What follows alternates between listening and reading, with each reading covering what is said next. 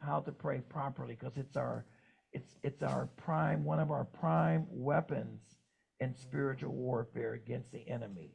It gives us the ability to have the advantage over our adversary. Please help us to pray more, not beg more, not petition more, but to pray more. That is, fellowship with you, converse with you, commune with you, listen to you, agree with you, obey you. We ask that you would help us in that area. In Jesus' name, we all pray. Amen. Amen. So, real quickly, listen to this prayer, and uh, and I will let you go. In Psalms 20, we have a good music coming up from Sister Mary Louise and a celebration hymn coming up as well. Uh, but if you will, turn to Second Chronicles, Old Testament book. I'm going to read a prayer, give you a few comments, and uh, we'll be done. Second Chronicles chapter 20, verse 5 reads as follows. King Jehoshaphat, he was a king, stood before the community of Judah and Jerusalem in front of the new courtyard of the temple of the Lord. He prayed, and here's his prayer. Uh, your humble servant, Pastor Will, thinks this is one of the best prayers in Scripture for a multitude of reasons, which I'll explain shortly. Here's what he prayed, guys. He said, O Lord, God of our ancestors, you alone are the God who is in heaven.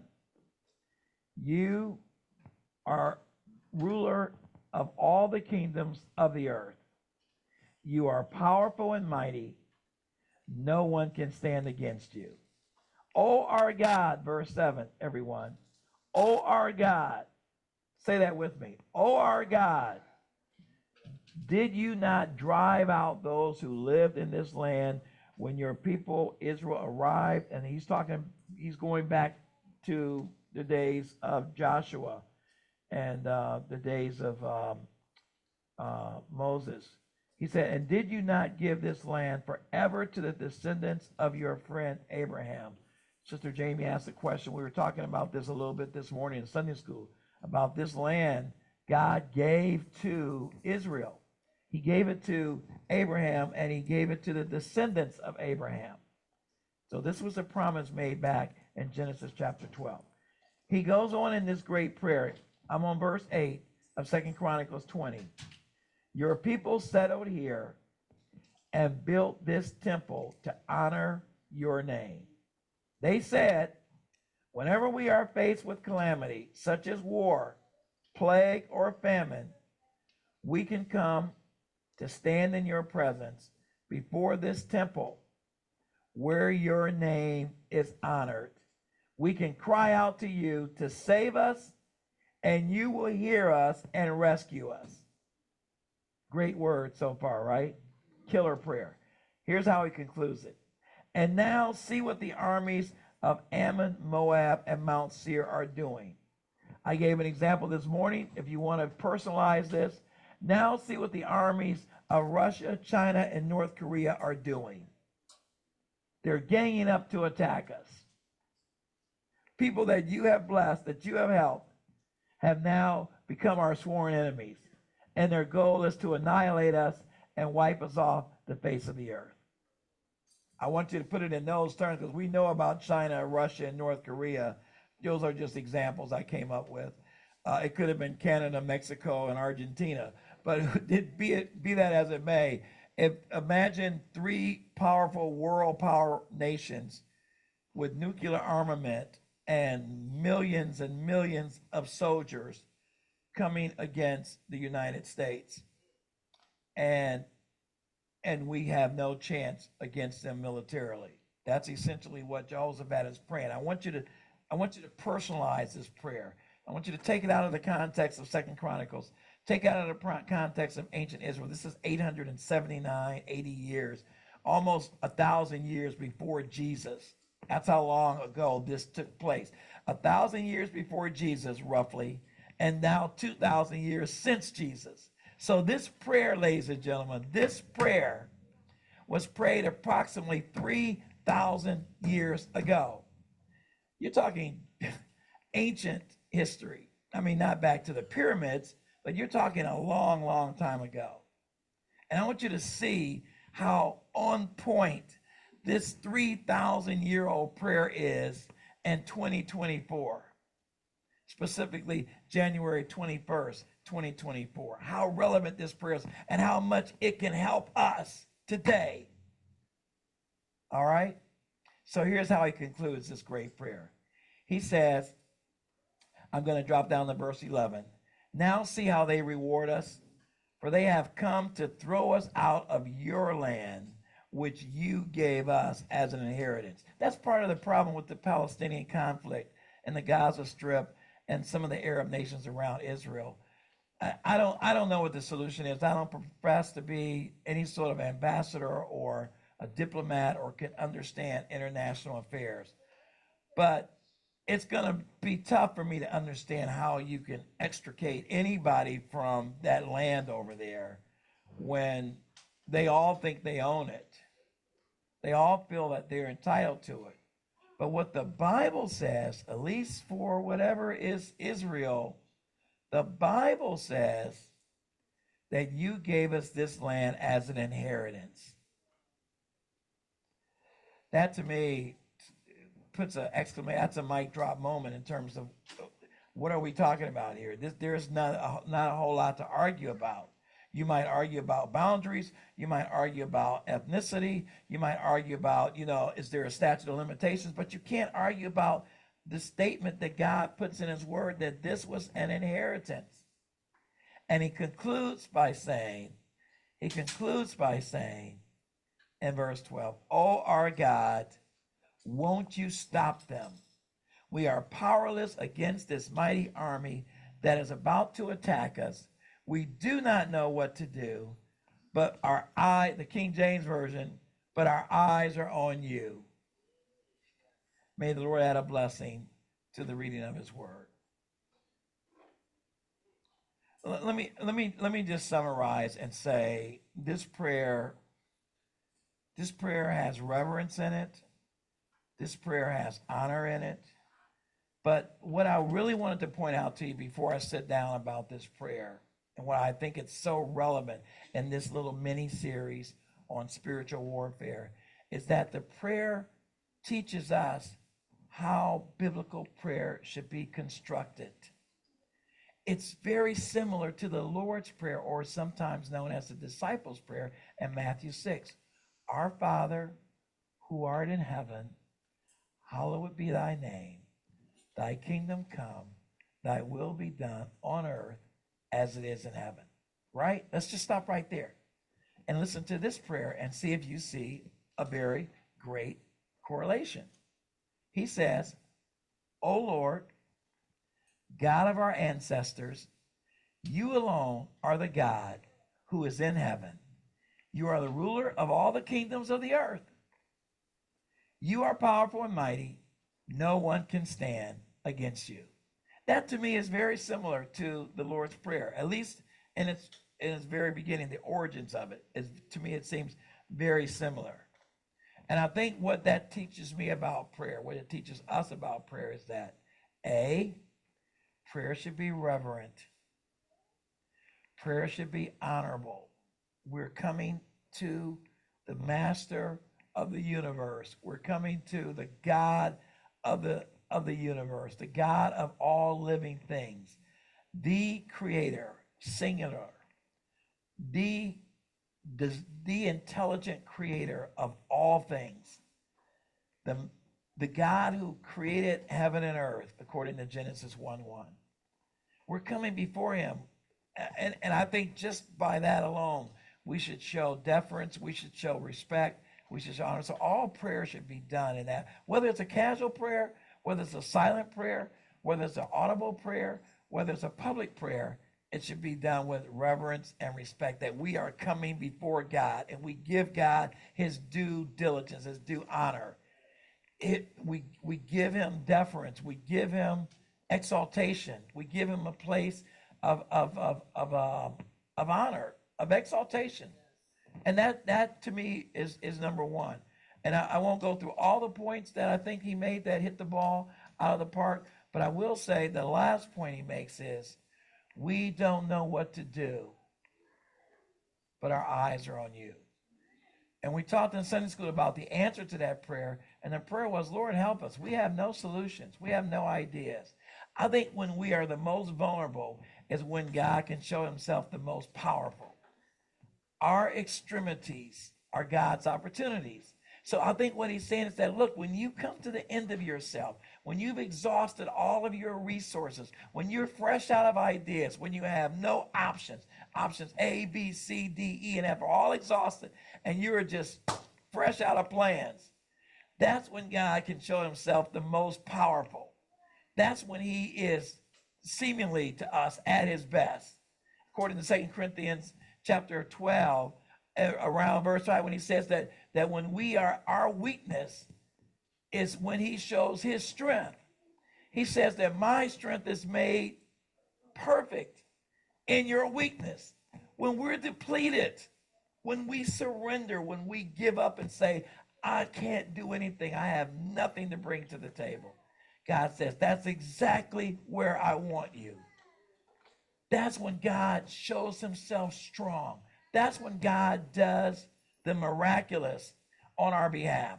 When we quit trying, quit interfering, and quit messing things up, making them worse, muddying the waters, blowing things up, when we stop and say, Lord, help me, I don't know what to do about this situation.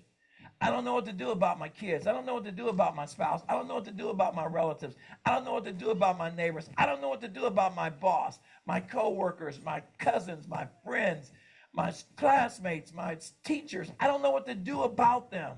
Help me. Help me. I defer to you. That, and I'm, I don't mean just saying it with lip service. I mean, really, really meaning it. I think God can just show himself amazing to us. Amen. And boy, did he ever come through. Did God, does God come through for you? And you know, one of the other things that, that Jehoshaphat did that that's so great is that he reminded, not that he was technically reminding God, but he was reminding himself of what God had already done for him. I put in my notes that he referred back to past victories, past successes where God had come through and he used that to bolster his faith. That, Lord, you did this for us before. You delivered us before. You helped us before. You, de- you saved us before. I'm just asking, Lord, that you would do it again that gives me more faith because you've shown a precedent. It's been done before. Amen. So this prayer, please go back and read it. Read it multiple times. It's a very short prayer. You can probably consume the whole prayer in less than two minutes, less than one minute, really, because it's it's a prayer that I think gives us a, a, a template, a, a, a roadmap, as it were, of how to pray biblically, how to pray effectively. And James says that the effectual, fervent prayer of a righteous man avails much, availeth much. Marcus, am I out of frame right now? Because I'm looking at my multi camera and it's pointing to Sister Ethel. And as beautiful as she is, she's not teaching this morning. You Are you getting me on this camera back here? Yeah, yes, sir. Yes, sir. I, I, you notice I've been afraid to walk around. Yes, you have. You have. I'm sorry. Turning the multi-camera to face this way so all you beautiful people could see me. So okay, all right, great. All right, so a, a fine time for me to say that when I'm sitting down, but be that as it may. But at any rate, I, I just think that this prayer is worth our time and study. Amen. I mentioned a book. I mentioned a book in Sunday school that I want to reiterate. A great book, if you can find it. Library is a good source, or possibly Amazon. A book by J.B. Phillips entitled "Your God Is Too Small." Please try to find that book. It's a very small book. You can read it in a day. It's less than 100 pages, I believe. It's called Your God is Too Small, written by J.B. Phillips, a British a, a British minister and theologian who wrote several things, including editing the New Testament in a, a essentially a paraphrase version. Beautiful, uh, beautiful book.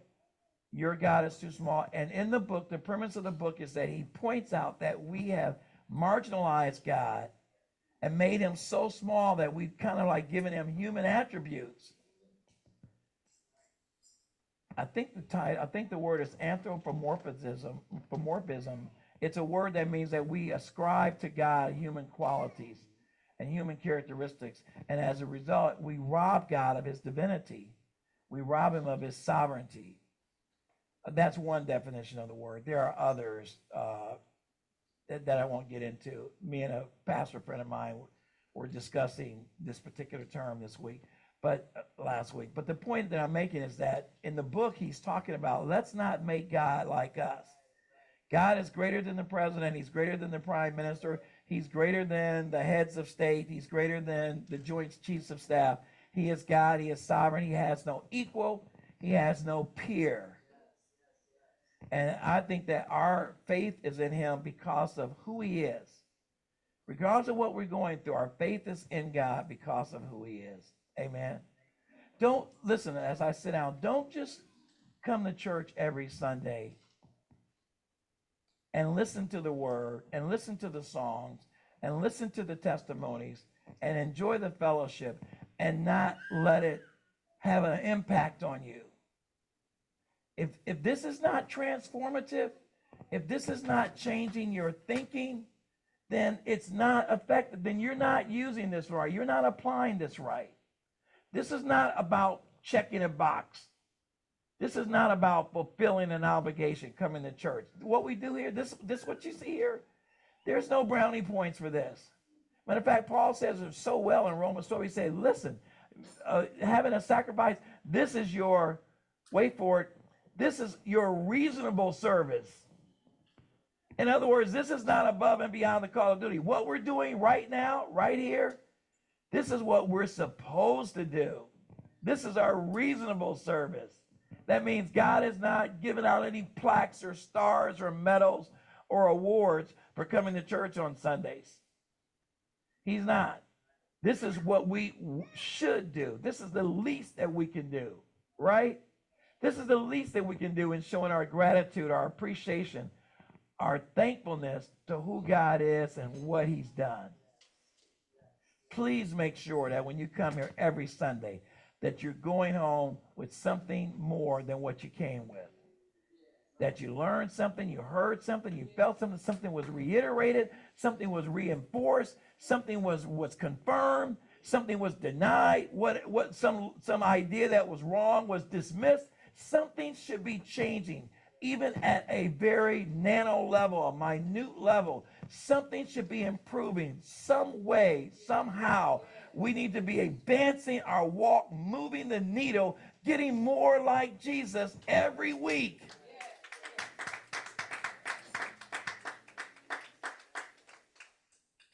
Just some small way. Even if even if it's something like I didn't pray much last week, I'm going to pray a little more this week. I told a lie last week, I'm going to try not to tell a lie this week. Maybe I told four lies, maybe this week I'll try to just tell two lies.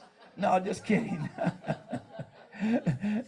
but I want to I want to do something. I want to do something that moves and I want to get better, right? Be a little nicer. Be a little nicer. Maybe you didn't tip the waitress or waiter because they weren't as kind as they should have been. So you know what? This week I'm going to give them a tip, even if they weren't. I'm going to say something nice, even when someone says something nasty. I'm going to be kind, even when it's not reciprocated. These, you know, I know, I know it sounds funny. It sounds ridiculous, but those show little graces, little improvements, little Christ likenesses that start to take over our thinking.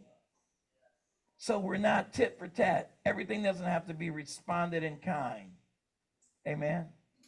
God bless you. Sister uh, Mary's going to sing. And just before Sister Mary sings, I'm going to ask Tim if he'll just give prayer and thanks over our offering and our gifts. Tim, and then Sister Mary Louise.